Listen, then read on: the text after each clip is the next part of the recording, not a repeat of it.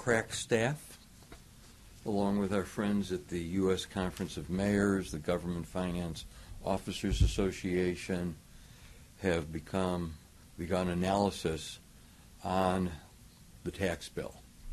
And please, let's not call this tax reform because as I go through some of the critical points that we know, it's very clear it is not tax reform in any way, shape, or form uh, for the average uh, resident of this community and for that matter for, for people throughout this country. Also want to say that what, what analysis we have is only what has been uh, completed in the last four or five hours.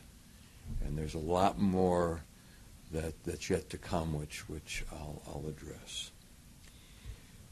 Uh, so, for starters, it is not tax reform. This is uh, a tax change that's going to have a significant adverse impact on our community, our state, and on our country. First point it is going to create a shift that proportionately there will be greater taxes paid by families and individuals in proportion to the taxes paid by big corporations. We're going to see a shift in the proportion as to who's paying taxes in this country, and it is going to be a greater burden on families and on individual taxpayers. Secondly, the there will be an increase in taxes for individuals and families because whatever new benefits are given with uh, deductions or whatever is offset by what the taxpayers are going to lose. Thirdly, it establishes really bad federal policies which continue to basically make the country's economy unfair for ordinary people. And it does this by that shift that I just addressed, and it makes taxation more regressive. It rewards states that are dependent on sales and on property taxes, and it hurts states that are dependent upon income taxes, which are far more progressive. Lastly, and I've provided uh, just two studies. Lastly, it continues to mire the state of Wisconsin in a swamp where we are the ones who continue to send more taxes to Washington and get less back. No matter how you analyze it in terms of state grants, in terms of uh, entitlement programs, this is going to worsen our situation. So I think it's, it's incumbent that our congressional delegation, that our leaders at the state capitol, that everyone speak up and speak out very clearly that this is unacceptable. To call it a reform is a fraud. And as I said, there will be additional documentation of other things we're concerned about. And that list will include the kinds of tax credits which are so critical in regards to building affordable and low income housing. We've used those very effectively in the last three or four years. It's one of the two main uh, tools that we have in terms of adding to the housing stock for low income people. And we're fearful that that may get lost uh, in the process. So that's where we stand uh, about three to four hours after this has been released. And I want to just make one, uh, one observation. Uh, there's been a unified coalition of over a dozen nonprofit and private organizations around what we called SALT, state and local taxes and, and, and saving uh, those those state and local taxes as deductions and offsets on the federal income tax.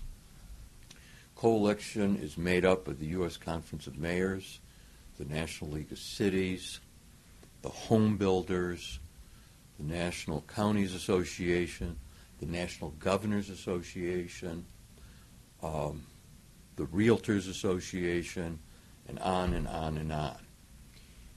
This budget, uh, this tax budget, was supposed to have been uh, released two days ago. And it's undergone some changes over the last 48 hours. Now, we've had one minor victory. And that minor victory is that up to $10,000 that's paid in property taxes will continue to be deducted on the uh, federal income taxes. And for uh, a couple thousand residents here in Madison and more across the state of Wisconsin, that's really important. That victory comes with a very cynical attitude in terms of the drafters of this bill. What they're trying to do is split our coalition. They're trying to split the high property tax states away from the high income and high sales tax states. Now, Wisconsin is kind of interesting because we fall into both categories in terms of our property tax, in terms of our income tax.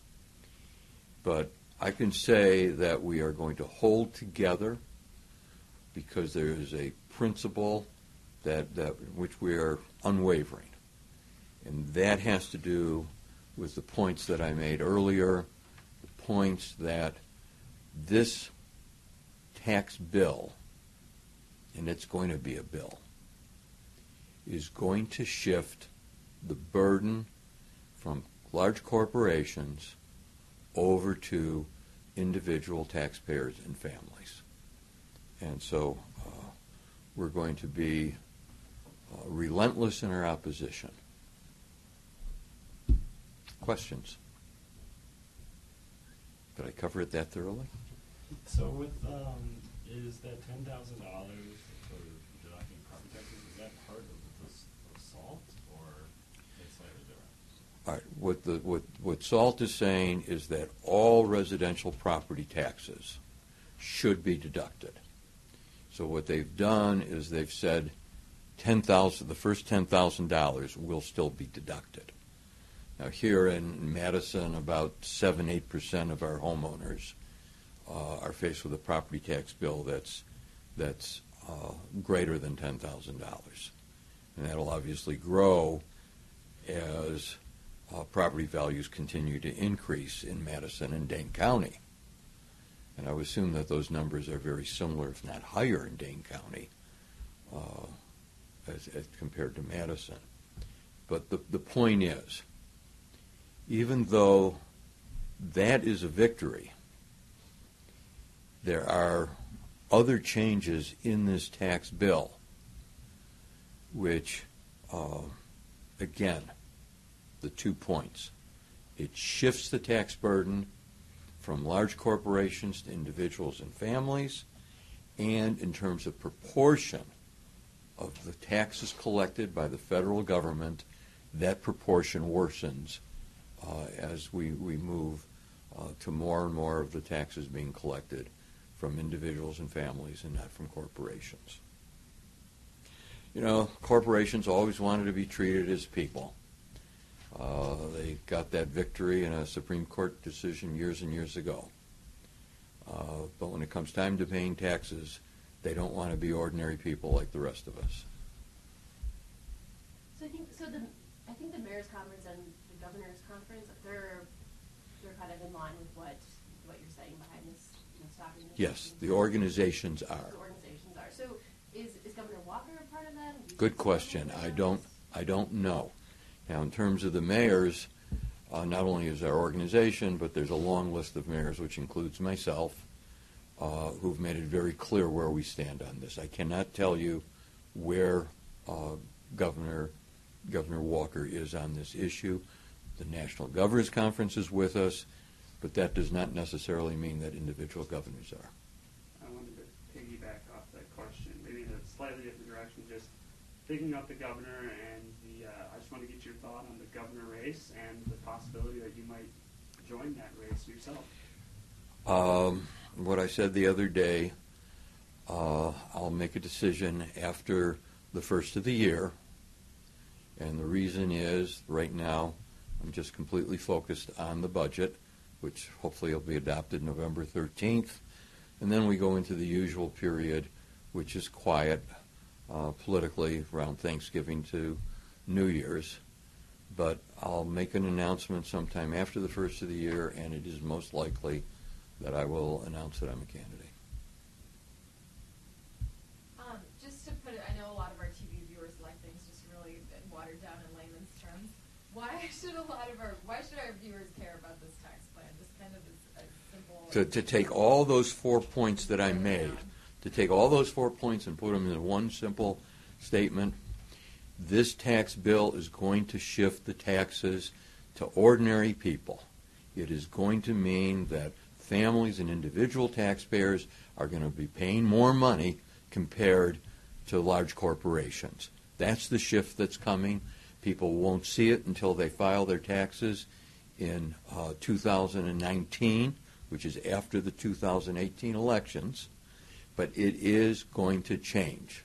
And it's going to change for the worse. And once again, the economy is going to be tilted and screwed around with so that ordinary people suffer. It's rigged, and it's going to get worse.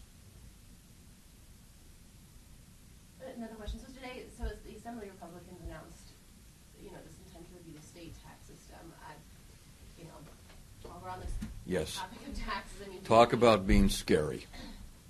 Uh, when I when I opened up the paper this morning and saw that the state legislature is now going to take up the tax issue again, uh, my my reaction was, oh no, oh no, oh no. My reaction was, oh no. Now we're not only fighting this on the national front, but we're going to come back onto the state front and see the same thing happen. I, I have no doubt in my mind that what their plan is is to lower the tax burden on businesses and corporations and shift it onto the back of the rest of us. I mean, they've got to do something to pay for the 3.2 billion for Foxconn, which obviously is a tax break for one corporation, and the rest of us are going to be paying for it for 25 years. That is just the tip of the iceberg. So this goes through as, uh, it's hard to say, I guess it's it's changing, but, uh, what happens in terms of city services or, This is not so much going to hurt city services as it is to drain wealth out of our community and out of our state as we have to make up the loss of, of revenue to the federal government from the cuts that, that the wealthy are going to be getting and that the corporations are going to get. Now, the other part of it that, again, more analysis is needed, is we could end up, because of all of this, with cuts in our block grant program, in our housing programs, cuts in the tax credits that we use for uh, that, that, that we use for low income housing. It could mean lower quality of services in the areas of health, both uh, mental health as well as substance abuse.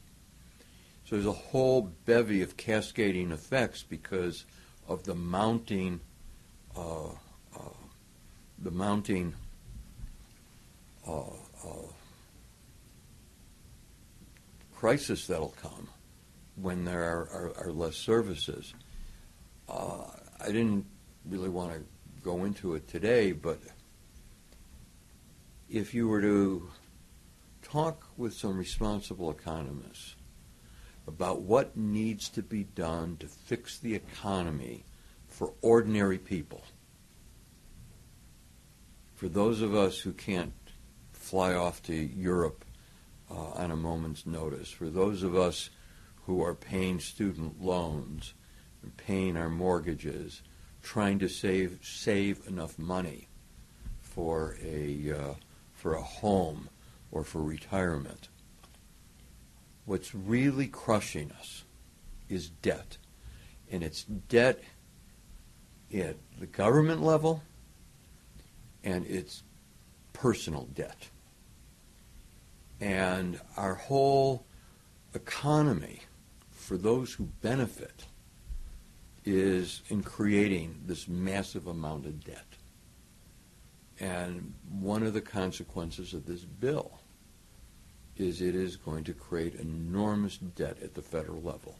It will not do it here at the local level because we're not going to be in a capacity to borrow additional money to make up for what we may lose in federal grants.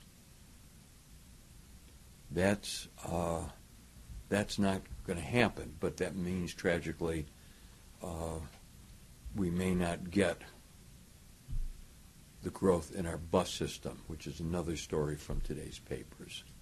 We may not get our bus rapid transit if we can't get the $15 million we need for the garage, if we can't get the federal participation in the purchase of the buses we need for bus rapid transit. And of course, I've already addressed the question of housing. So it won't mean direct city services being cut, but it means that the kinds of services in which we have partnerships with the federal government, those will have consequences. And all the while, more debt. Okay? Thank you. We'll probably do this again next week when we get more updated reports and, and find out uh, what's going to happen on, on, on some of these specific programs. And if you want to, there's those two reports, so feel free. Thank you.